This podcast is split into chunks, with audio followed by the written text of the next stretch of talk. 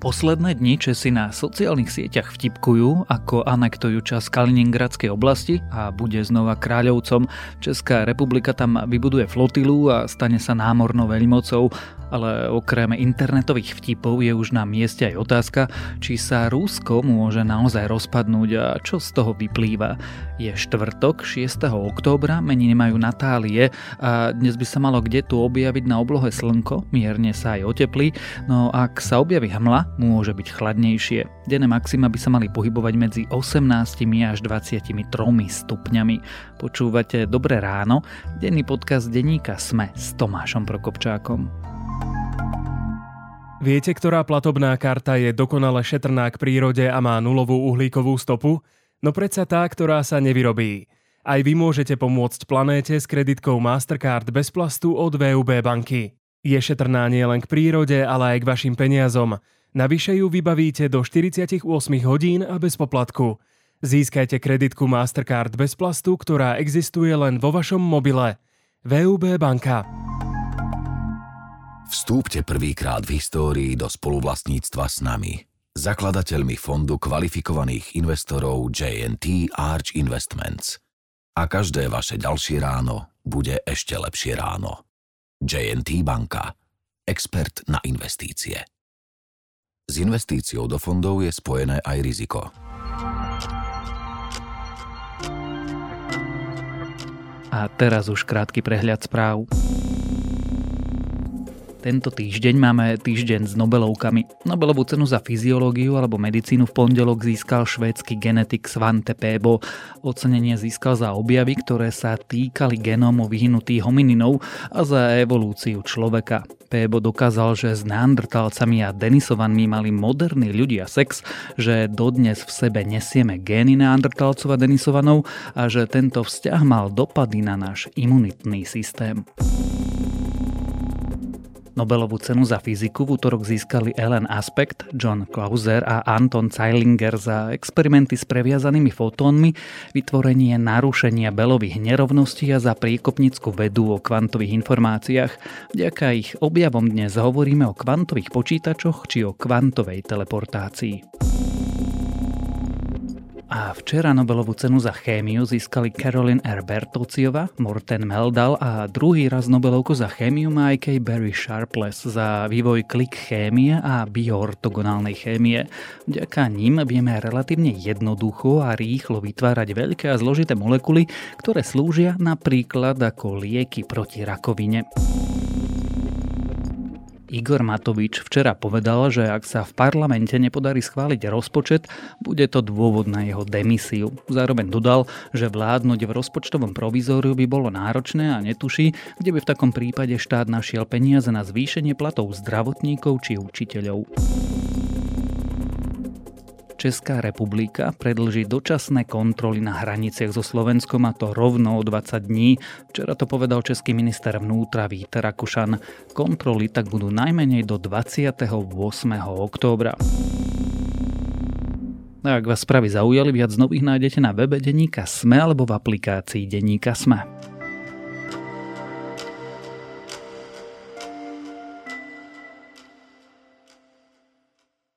Ku lietadlovej lodi Karel Gott sa pripojila atomová ponorka loupežník Rumcajs a smerujú k domovskému prístavu Benešov nad Baltom. Chystá sa Formula F1 na mestskom okruhu v Kráľovci, objavujú sa prvé návrhy známok, vtipu sa dokonca chytili české štátne inštitúcie a firmy. Českými sociálnymi sieťami totiž už niekoľko dní žije nápad, ktorý vznikol pôvodne ako poľský vtip, čo keby sa po vzore anektovaných území na Ukrajine vrátil aj ruský Kaliningrad naspäť ku svojim koreňom, znovu sa volal Kráľovec a celá oblasť sa rozdelila medzi Poľsko a Česko. Lenže téma má aj vážny kontext. Mali by tieto územia naozaj patriť Rusku a čo bude s Ruskom, ak vojna na Ukrajine spôsobí jeho postupný rozklad. Dnes sa o tom budeme rozprávať so zahraničnou reportérkou denníka SME Ninou Sobotovičovou. It's called Kaliningrad.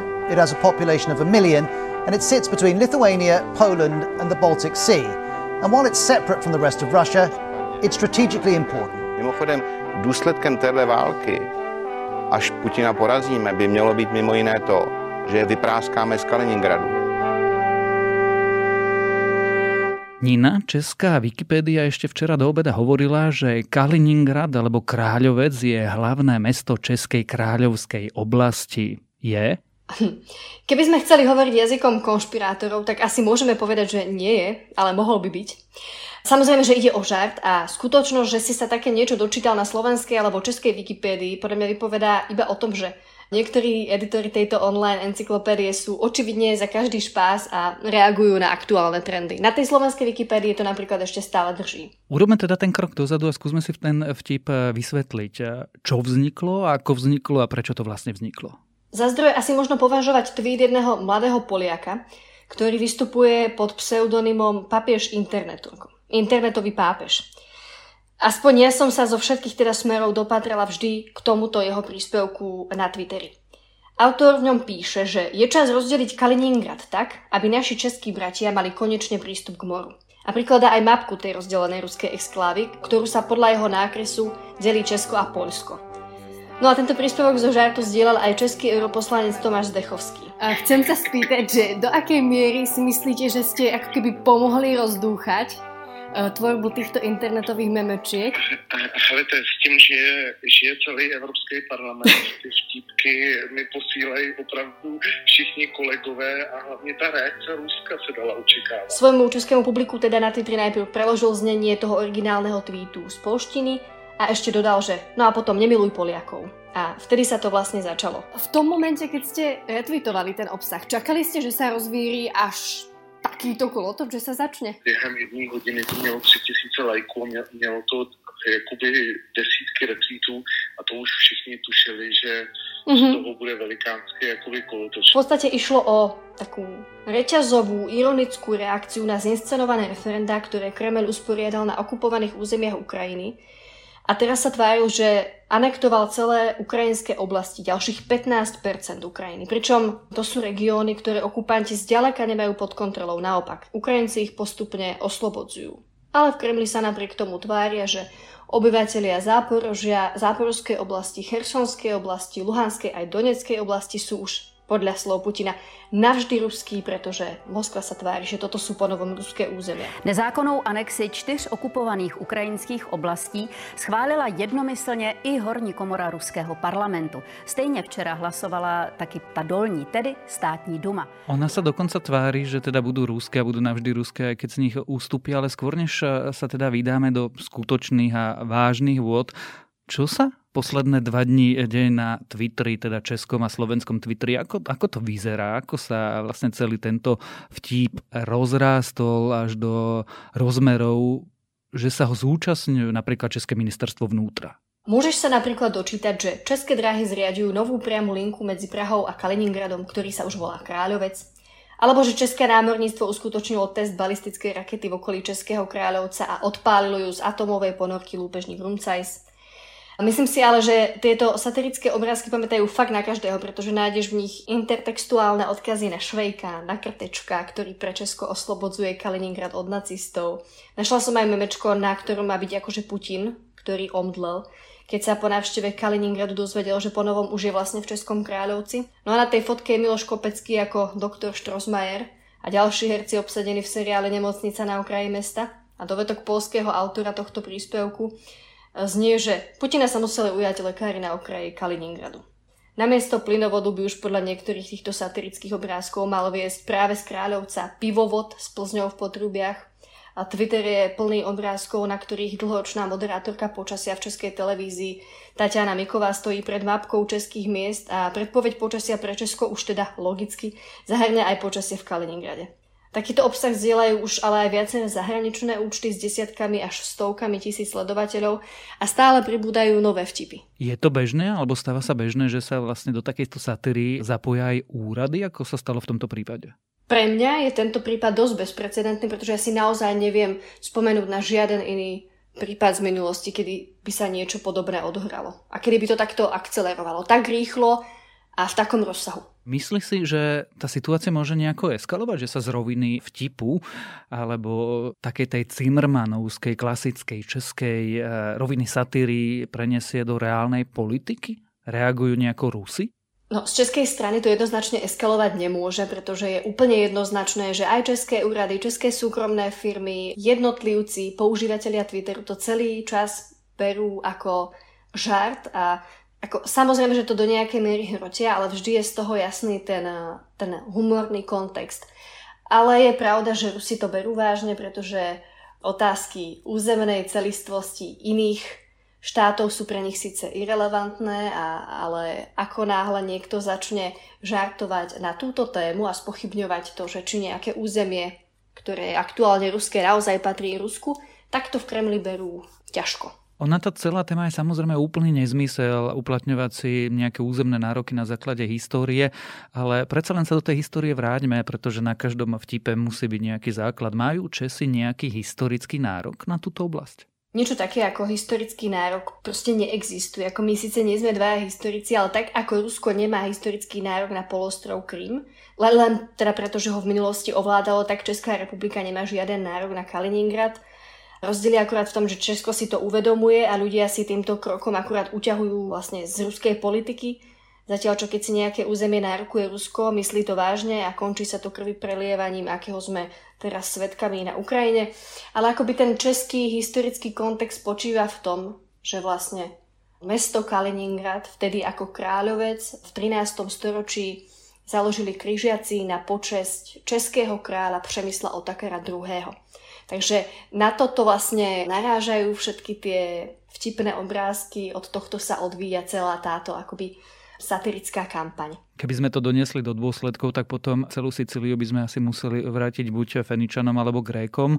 Napriek tomu, ak Rúsi vytvorili alebo sa snažia vytvoriť nejaký takýto precedens, môže to viesť k tomu, že aj iné krajiny si po vzore Rúska budú snažiť nárokovať nejaké územie, ktoré im ešte dovčera nepatrilo? Chcem veriť, že žiadna z krajín slobodného sveta nebude inšpirovaná precedensmi, ktoré stanoví Rusko, pretože tako, vieš si predstaviť, že by sa niečo takéto naozaj stalo a že by proste Rím si zrazu nárokoval územia, ktoré ešte kedysi prislúchali rímskej ríši. Ja už teraz mám pred očami tú mapu Európy, ako by následne vyzerala. Myslím, že to je v dnešnom svete už úplne absurdná predstava. Pýtam sa preto, že toto je samozrejme úplne absurdná predstava, ale čo by sa stalo, ak by Rusko, tak ako dnes ho poznáme, vlastne neexistovalo. Niektorí analytici začínajú hovoriť, že dôsledkom vojny medzi Ukrajinou a Rúskou môže byť aj rozpad samotného Rúska. Môže byť?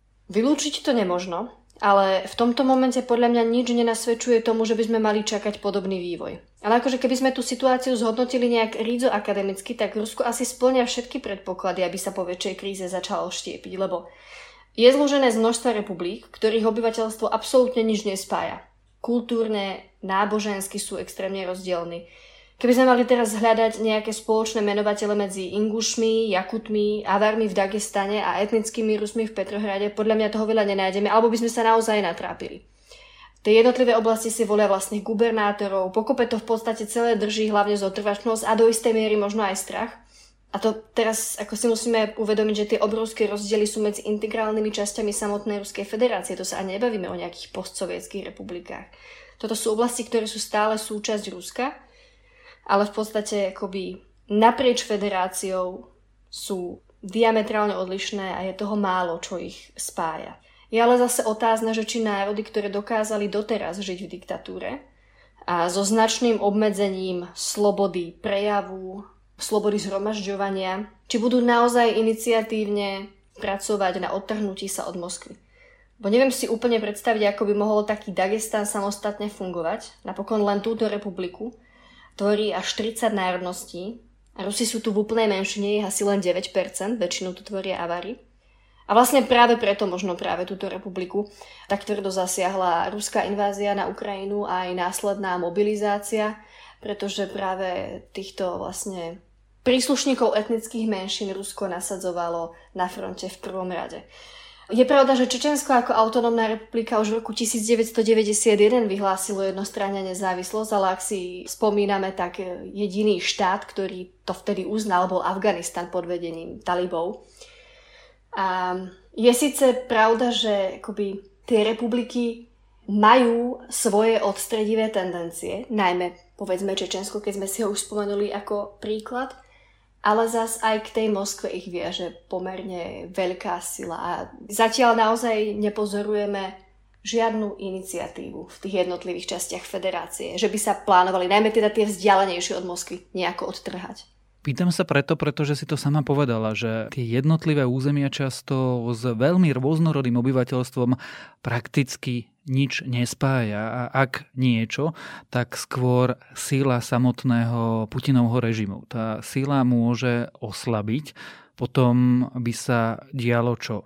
Keď to preženie môže Kadyrov povedať, že Čečensko už nepotrebuje Rusko a Dagestán sa podobne po vzore Kazachstanu napríklad dohodnúť s Čínou. Určite sa môže stať, že Putinová legitimita bude čoraz slabšia a ono sa to v podstate už deje, pretože akýkoľvek ruský, alebo teda v minulosti ešte sovietský líder si upevňoval moc a jeho legitimita premenila z toho, akým spôsobom bol proste pod jeho vedením tá krajina viedla asertívnu zahraničnú politiku, povedzme.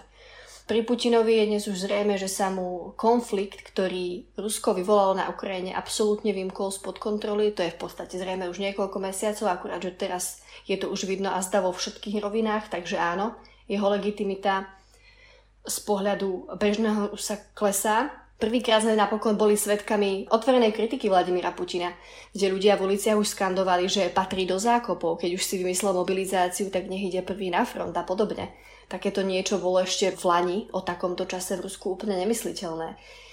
Na druhej strane zatiaľ naozaj ani len o Kadyrov, ktorý teda už e, ako doteraz bol veľmi horlivým podporovateľom Putinovho režimu, dnes už môžeme povedať, že v podstate nejakým spôsobom rebeluje. Rebeluje z pohľadu toho Kremľa. Ale zatiaľ ešte ani náznakom nedal najavo, že by plánoval alebo že by mal nejaké separatistické tendencie. Keď hovoríš, že nevidíme zatiaľ rozpad Ruska, tomu rozumiem, ale e, vie si predstaviť, že by sa odohral? Aktuálne si to asi neviem úplne predstaviť, pretože ak, ak by k tomu došlo, tak by zase nastal obrovský chaos. A pri krajine, ktorá je proste najväčšou na Zemi a jej pevninské hranice sú de facto rovnako dlhé ako rovník, myslím, že dlhšie, ako to píše polský reporter Kapuščenský vo svojej knihe Imperium, tak um, kto by toto zase dokázal dať dohromady, alebo kto by si s tým dokázal poradiť, kto by tie vnútorné pnutia a odstredivé tendencie dokázal nejako utíšiť. To by iba znamenalo niečo, čo z pohľadu západu nie je šťastné riešenie a šťastné vyústenie situácie, a teda, že v Kremli sa moci chopí ďalší autokrat. Ostaňme ešte pri tom hypotetickom scenári a ty už si začala odpovedať, čo by to pre nás prípadne znamenalo, ak by sa Rusko začalo štiepiť, okrem toho, že Veľká Čína by bola väčšia ešte o Rusko-Čínu? To je presne ako ďalší geopolitický a nezanedbateľný rozmer, keďže Čína je nielen považovaná e, za konkurenta, ale teda je to predsa len ďalšia diktatúra, voči ktorej majú krajiny slobodného sveta početné výhrady. Ale áno, a v prvom rade by to asi znamenalo, že Rusko na cestu aspoň nejakej postupnej očisty od toho oligarchického systému, nejaké upustenie od režimu strachu a tvrdých represí, že proste nevydá sa na cestu smerom k demokracii. Vráťme sa úplne na záver, vlastne na začiatok. Ako podľa teba situácia okolo Kaliningradu, alebo teda, pardon, a Kráľovca bude ďalej pokračovať?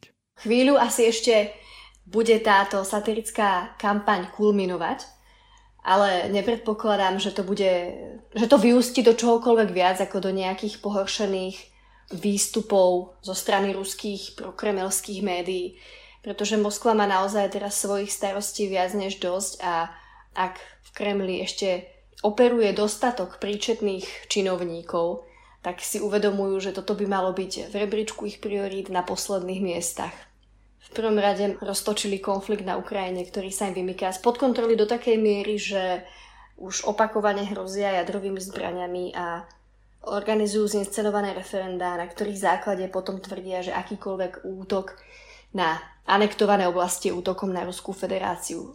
Neviem, čo svedčí o väčšom zúfalstve Ruska, než takýto krok.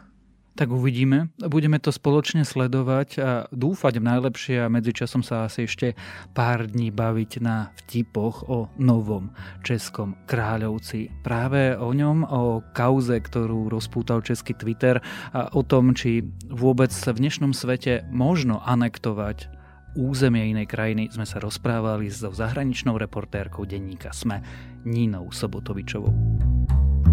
Korupčné kauzy a prešľapy majú výzdraho tých, čo ich spôsobujú. Nie vás.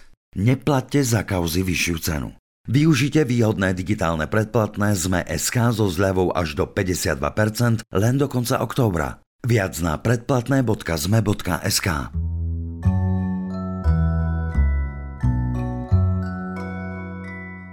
Nie je to tak dávno, čo našou slnečnou sústavou preletelo teleso Oumuamua, prvé z medzihviezdneho priestoru a aj niektorí vážení a bystrí ľudia špekulovali, či to nie je napríklad mimozemská sonda poháňaná slnečnou plachtou. Klasický sci-fi román Stretnutie s rámom je podobné. Do slnečnej sústavy priletí ohromný objekt umelého pôvodu a ľudstvo sa ho rozhodne preskúmať. Niekedy sa tomuto klasickému dielu hard sci-fi vyčítajú ploché postavy a plitkosť. Nie, že by nie, ale to je skrátka omyl. Hlavnými postavami totiž nie sú ľudia, je ňou ňou samotné vesmírne teleso a keďže je to Arthur C. Clarke, viac než filozofovanie ho zaujíma technika. Ak tiež máte radi tvrdé prírodné vedy a vedecko-technickú sci-fi starej školy, teraz stretnutie s rámom na novo vyšlo v slovenčine aj v češtine. A ja dnes knihu odporúčam. A to je na dnes všetko. Dávajte na seba pozor. Počúvali ste Dobré ráno, denný podcast denníka Sme s Tomášom Prokopčákom. A pripomínam, že dnes vychádza aj nový index o spaľovacích motoroch, podcast Ľudskosť o tom, ako sa vymaniť z generačnej chudoby a druhá epizóda podcastu Neumlčaný o ľuďoch, ktorí sa nebáli nahlásiť korupciu.